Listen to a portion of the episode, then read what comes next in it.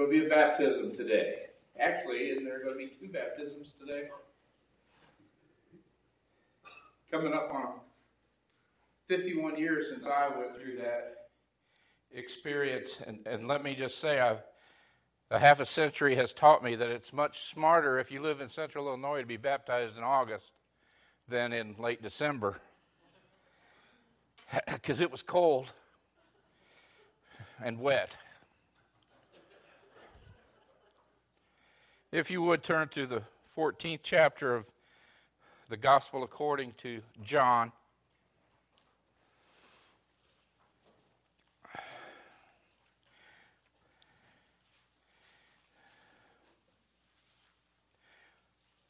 Paul told the Galatians that as many as been baptized into Christ have put on Christ, as though they were putting on the uniform of the army of the great king.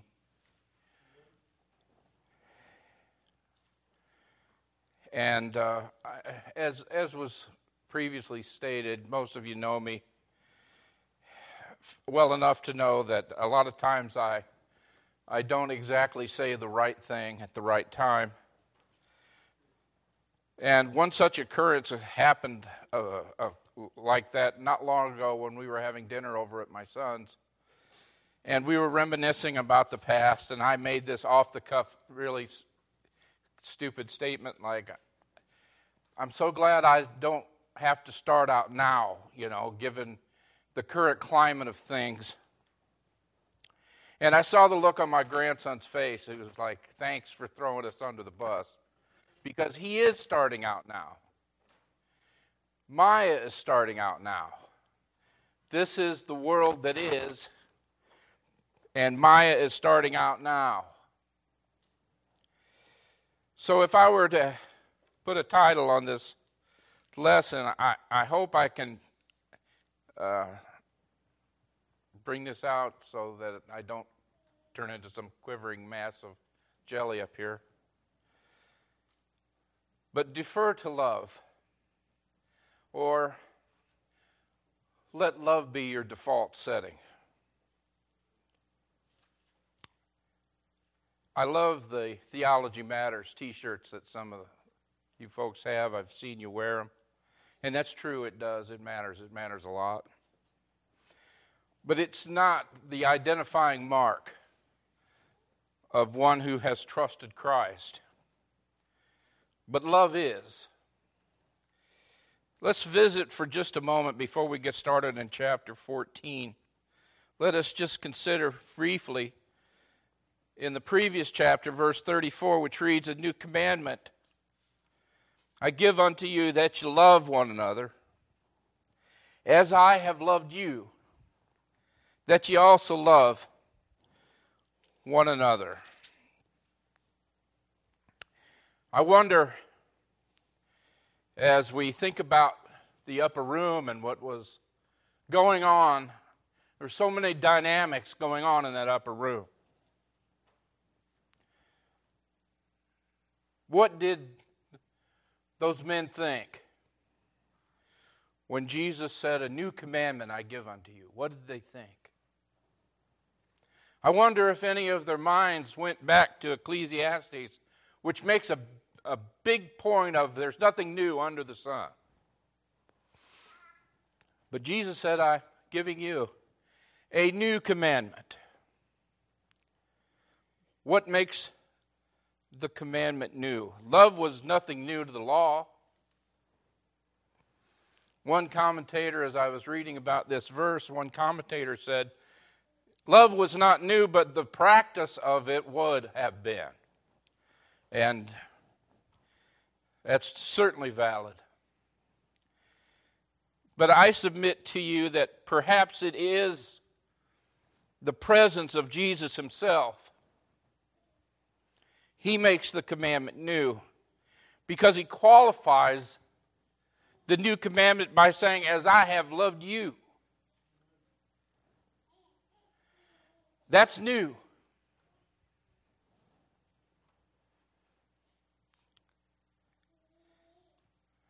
Those men had been reared up under the Mosaic law. And as part of that, they would repeat the, and I'm, I know I'm going to say this wrong, but it's the Shema, Hear, O Israel, the Lord our God is one Lord.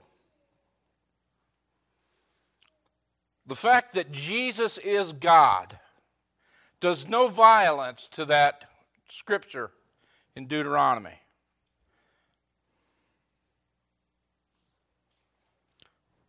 It's just that at this juncture in human history, God has manifested himself to humanity in a way that humanity can understand. Theoretically, anyway. It was now possible for mere human beings to experience the very presence of Almighty God in the person of Jesus Christ and not die. That daysman that Job so wished for was now a reality, one who could lay his hand upon both parties, who could touch us and not kill us, and who could touch God and not die. He brought us together, and now He says, Love one another like I've loved you.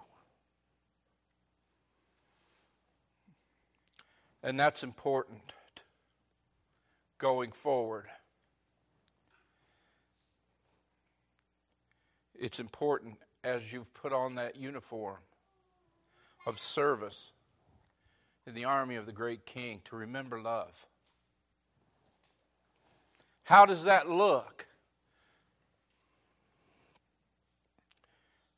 Is the hardest thing a believer is called to do, is the hardest thing to live out a life that reflects the grace that saved us to others and to walk acceptably before God?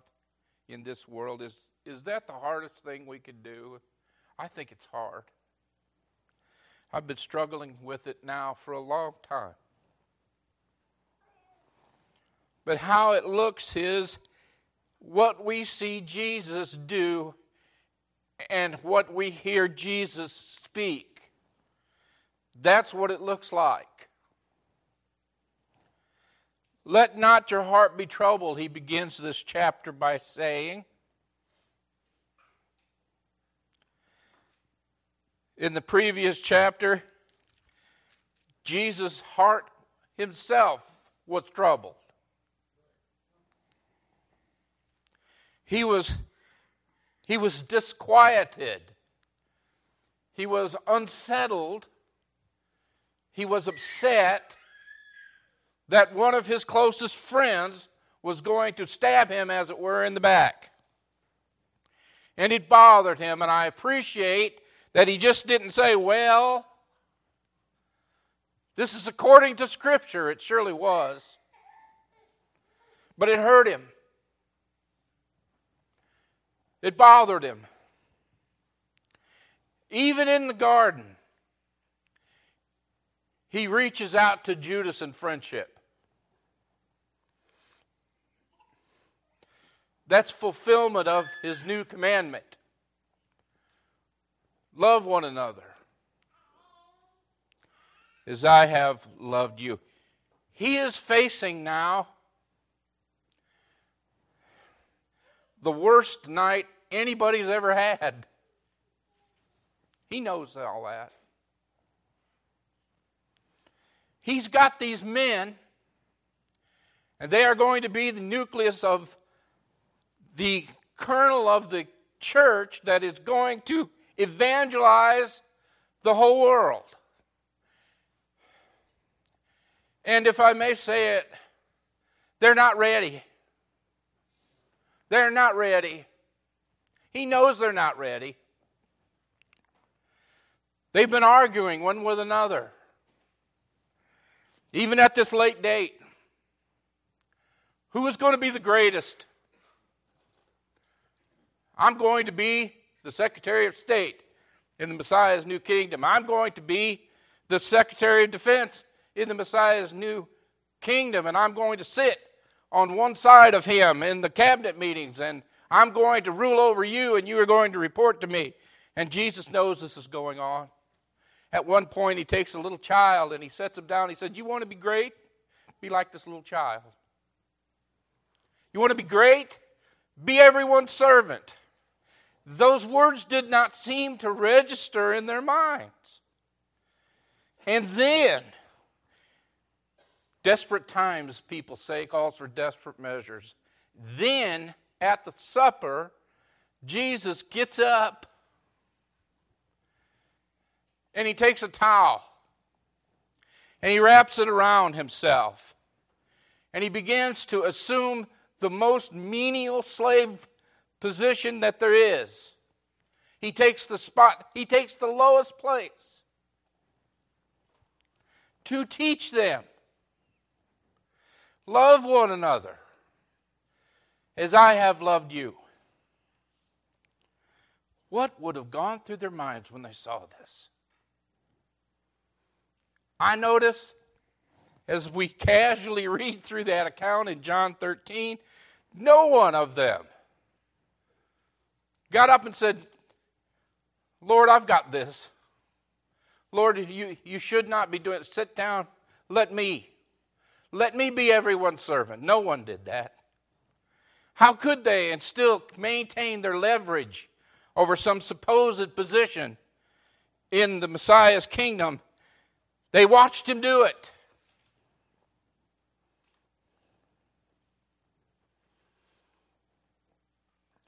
Even though he had so much to endure.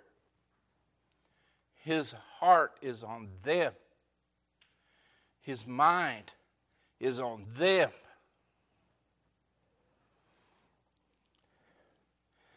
Don't let your heart be troubled.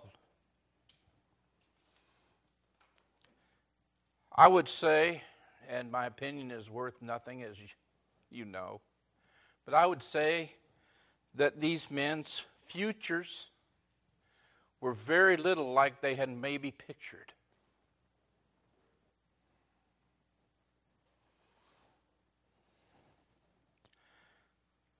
You believe in God. Believe also in me.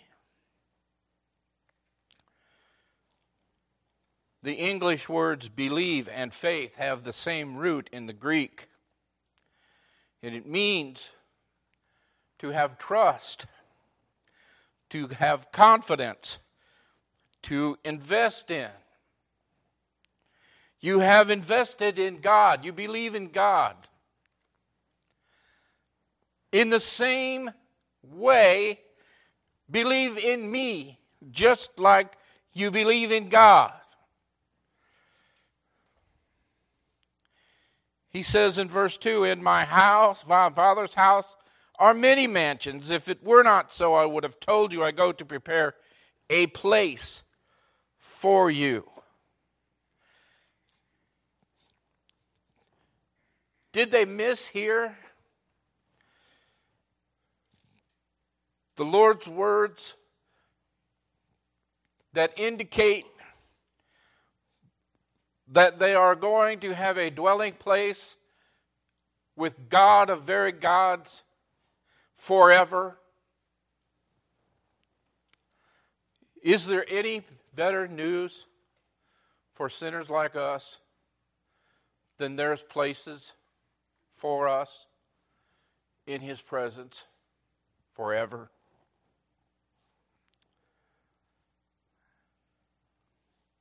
We have a place. If we have believed in God and also believed in Him, Jesus Christ, we have a place with Him. And He says, If I go and prepare a place for you, I will come again and receive you unto myself, that where I am, there you may be also. Jesus Christ, it is commonly acknowledged or at least admitted that he did, in fact, live on this planet for a relatively short time. He was here, but he's coming back. Have you ever allowed your imaginations to run with that a little bit? What in the world is it going to look like? When the God man steps from his current position of at the right hand of his Father, when he steps up from there, when he rises from there, when he's given that green light, as it were, what is that going to look like?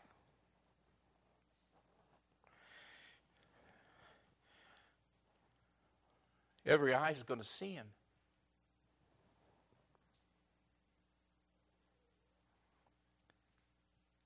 We shall see him. He's coming again. Does that sound too good to be true? It is the fact. He will come. He will come again to this earth.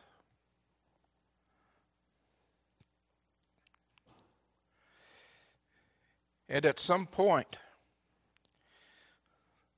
those 11 men who were dazed and confused at this juncture, and all who have trusted and invested and have had confidence, and you know, like the Psalms put it, have made them, have made him their hiding place, their surety, their, their strong tower, their refuge. All of those are going to be assembled together in the heavens in Christ Jesus.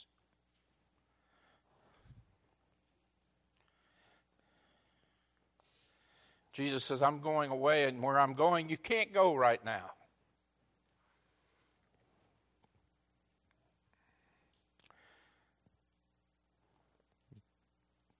But in verse 4, he says, And whither I go, you know. You know where I'm going, and you know the way.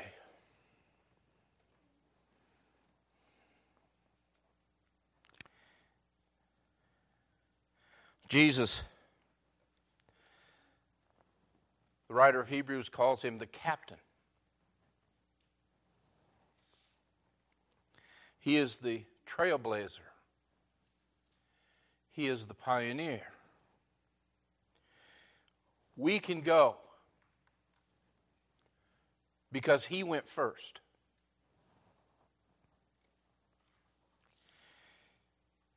He will not call us to go where he has not been.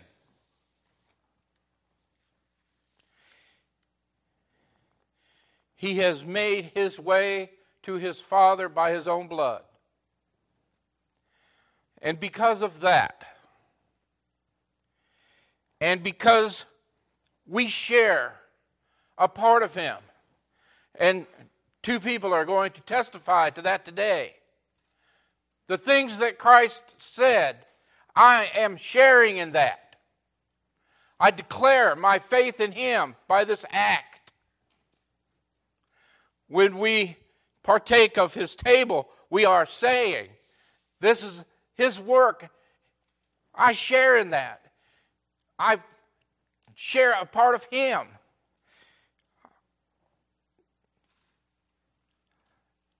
I have consumed the body, I have drank the cup. It's a part of me. This is testimony to that. We can go because he went.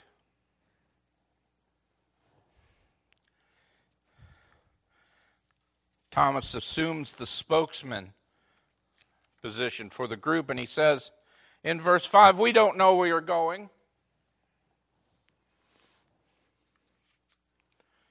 How can we know the way? How can we know it? This is not playing out like I thought it would.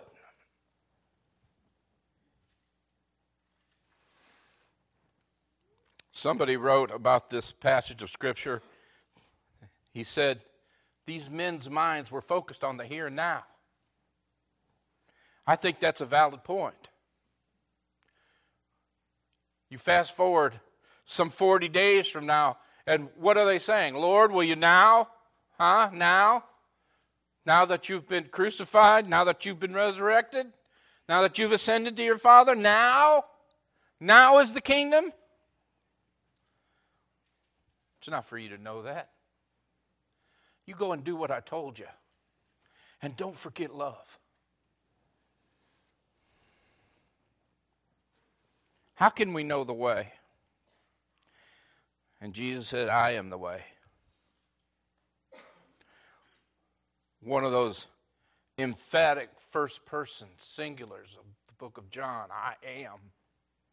I am the way, the truth, the life. I am the life. No one comes unto the Father but by me.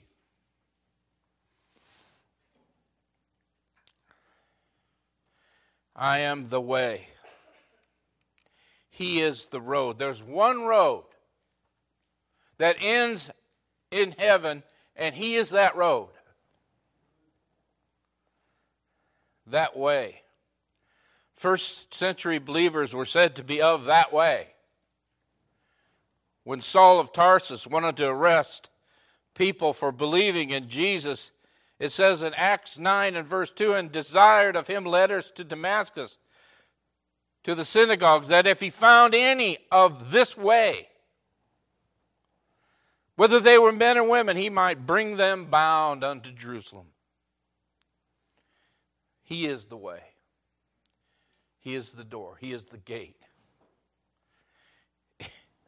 if we are to ever find any rest and pasture, it's through Him. It is by Him. I am the truth. He says, I am the truth without any mixture of error. Entirely true. Impeccable. I am the life. When his friend Lazarus died, and he didn't hurry to his sick bed,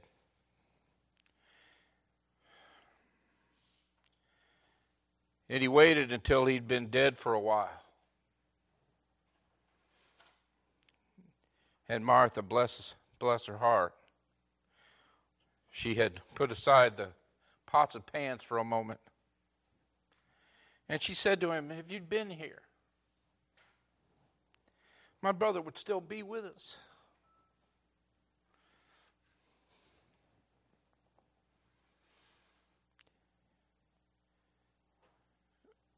John began this book by stating in John 1 4, In him was life. The life was the light of men. If you'd have been here, my brother would not have died.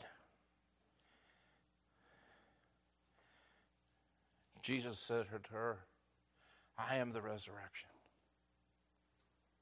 I know that my brother will rise again in the resurrection. He says, I am the resurrection and the life. He that believeth in me, though he were dead, yet shall he live. He that believes in him has eternal life. Can someone tell me when does that end?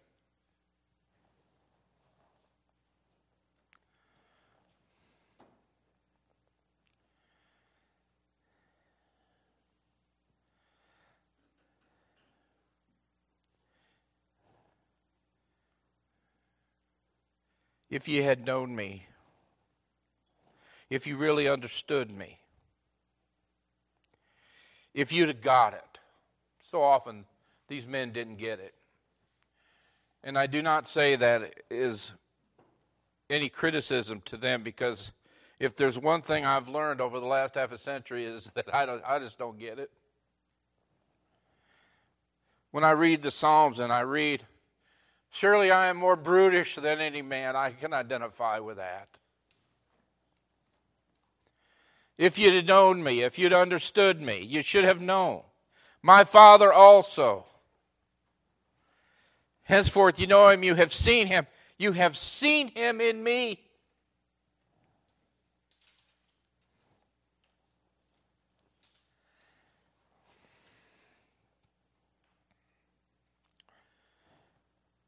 And then Philip says, Lord, show us the Father, and it sufficeth us.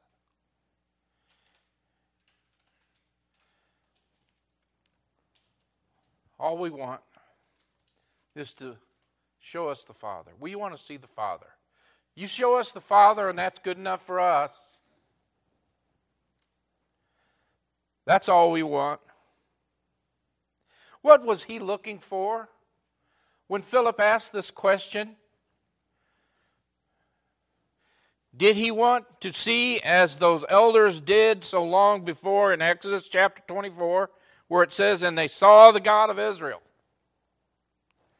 And there was under his feet, as it were, a paved work of a sapphire stone, and as it were, the body of heaven in its clearness. Is that what Philip wanted to see? Did he want some sort of encounter like Abraham had? Did he want, like Samson's parents, to have that theophany or Christophany, as the theologians say? Is that what Philip wanted? Whatever Philip wanted, he hadn't seen it yet. At least he hadn't thought so. Earlier, Jesus' heart was troubled by the fact that his familiar friend, you know, with whom he had broke bread, was going to betray him. His heart was troubled, and now it's troubled again. In verse 9, he said, Have I been so long time with you?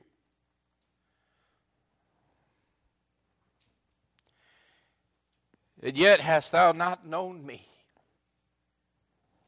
Philip.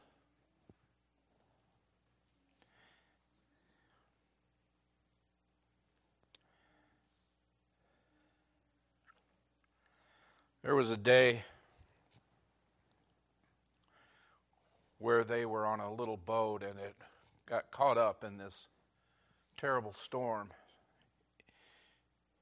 in so much that they were afraid for their lives. Now, these men were not unfamiliar with storms, they were not unfamiliar with boats. But this particular day, they were scared.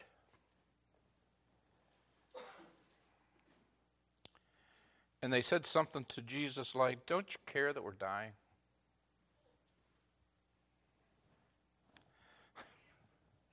The fact he was there proves that he did.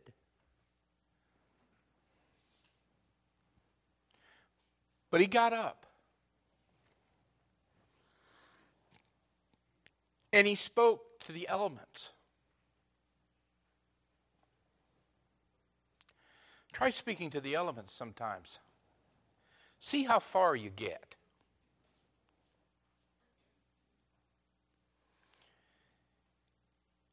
And he said, Peace be still. Literally, they say, be muzzled. More colloquially, shut up. And it did. Try it sometime.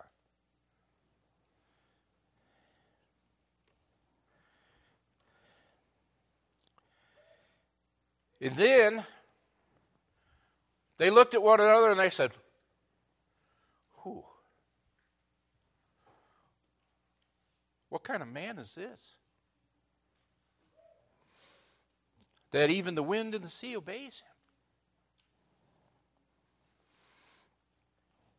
You believe in God. Believe also in me.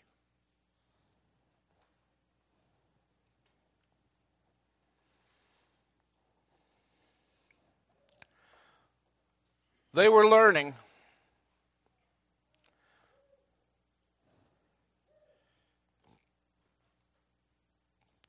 But they had far to go.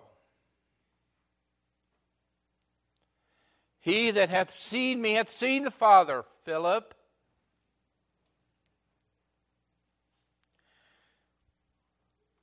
How do you say then, Show us the Father?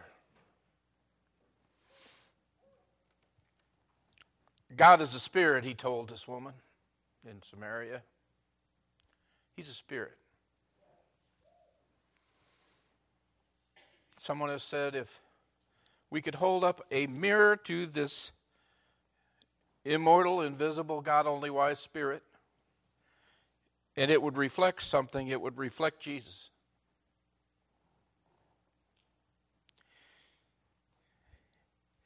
He puts substance that we can understand to the Father. John even said, Our hands have handled him.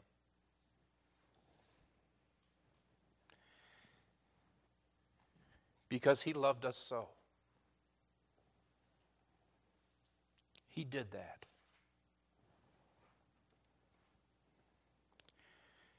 He let go of that glory.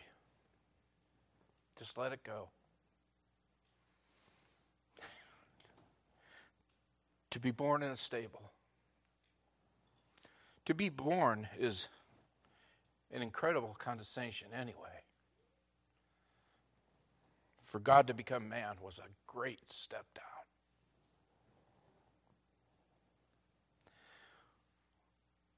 But he didn't come into some palace, some opulent lifestyle, luxury. He would have deserved better than he could have been given. But he didn't do that. Because folks who would trust in him at some point, they would not be the upper crust all the time, they would be the lowest of the low. And if the lowest of the low are going to have a great high priest who can understand their situation, he had to go through what he did. Because he loved. And now so must we. It needs to be our default setting.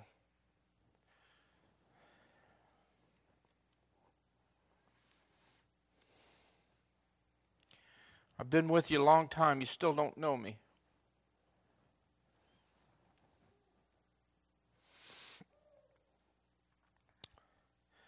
The writer of Hebrews talked about folks like me who are dull of hearing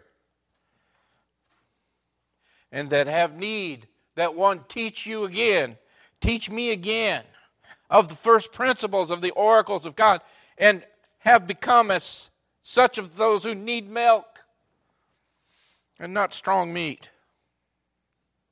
Whoever has seen me, not with the sight of the eyes so much, but with the understanding of the mind and of the heart, has seen the Father.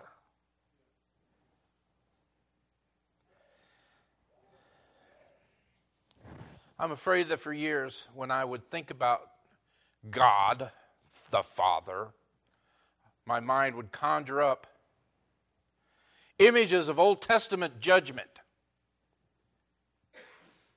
That angry God who did not suffer sinners. And yet, maybe the best picture we have of the God the Father in all of Scripture, maybe the best picture, I don't know, because I'm finding out I really don't know anything at all, but the best picture that I like is the prodigal's father. The prodigal. He behaved badly.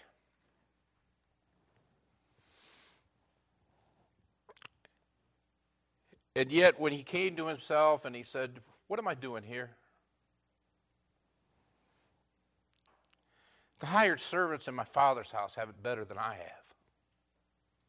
I will go back to him. And it turns out that he probably didn't know it, but his father was looking for him every day.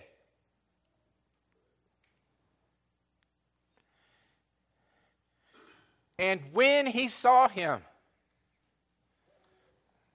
Picture a dignified, elderly, maybe Jewish gentleman. But he throws whatever comportment and dignity he may have had away and girded up his loins and ran to embrace his wayward son and to kiss him and to rejoice. That's our Father. Joy in heaven over the repentance of a sinner. That's our Father. That's our Savior. That's Him.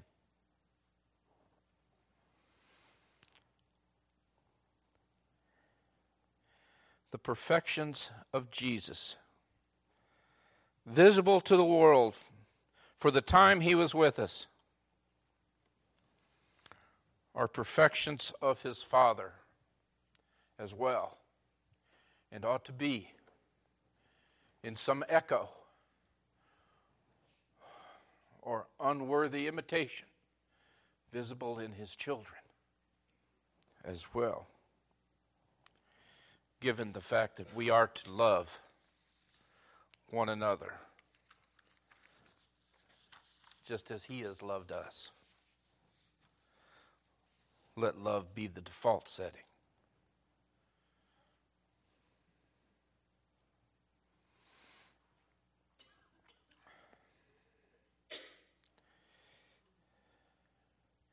And I hesitate to say the words in closing. Preachers sometimes say that and they don't really mean it. I thought we were closing. It was 25 minutes ago. But in closing, he leaves them in verse 10 he leaves them this little thought Believest thou not that I am in the Father, and the Father in me? The words I speak unto you, I speak not of myself, but the Father who dwelleth in me, he doeth the works. And then verse 11 Believe that I am in the Father, and the Father in me, or else believe me for the very works' sake.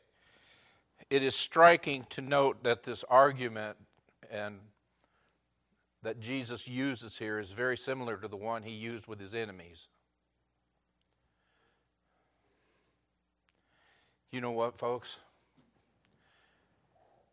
Sometimes we line up with his enemies. So much so that you really can't tell the difference. And it's because we've forgotten to love one another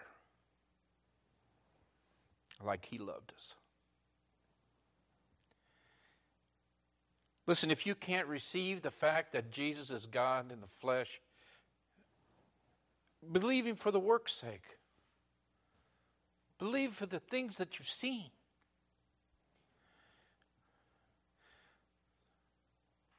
The elite of Judaism saw the things that he did, and they said, you know what? He's doing all this because he's the prince of devils.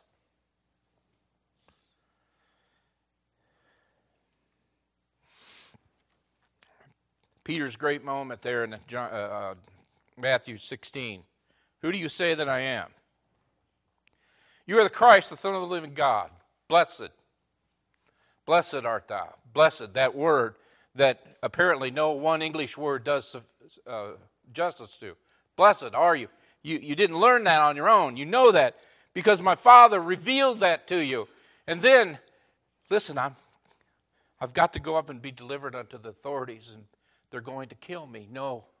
Peter said, No. I'm on a roll now. Don't stop me now. You know, I just got this blessed. This is not going to happen to you.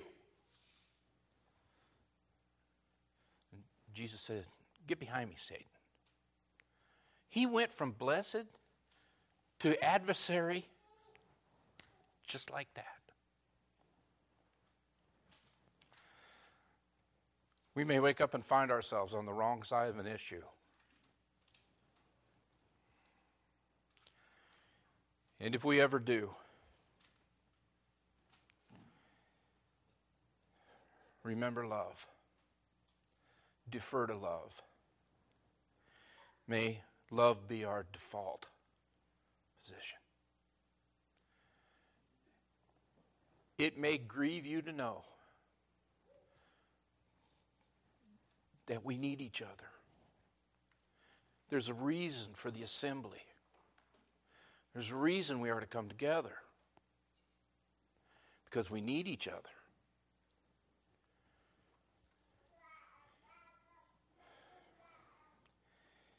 We may not always see it. We may not always feel it. But we need each other. Don't forget, that we need each other and that we need to defer to love. Thank you, folks, for your time and attention. May the Lord be pleased to add his blessings to the reading of his word.